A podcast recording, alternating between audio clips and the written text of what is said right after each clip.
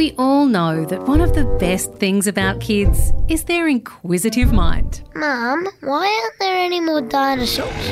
But sometimes their questions can be even more difficult to answer, especially if it's something they've seen on the news. Why are Russia fighting with the other people? I saw a man on TV say, I won't ever be able to buy a house. Is that true? Why is there so much boys sport on TV? Where are all the girls?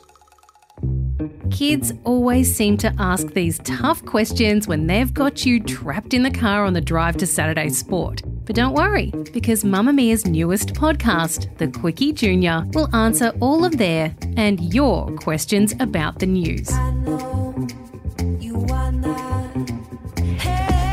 Every Saturday for 10 weeks, join me, Claire Murphy, as I bring your family the big stories and sports fixtures from the week, all in a kid friendly format.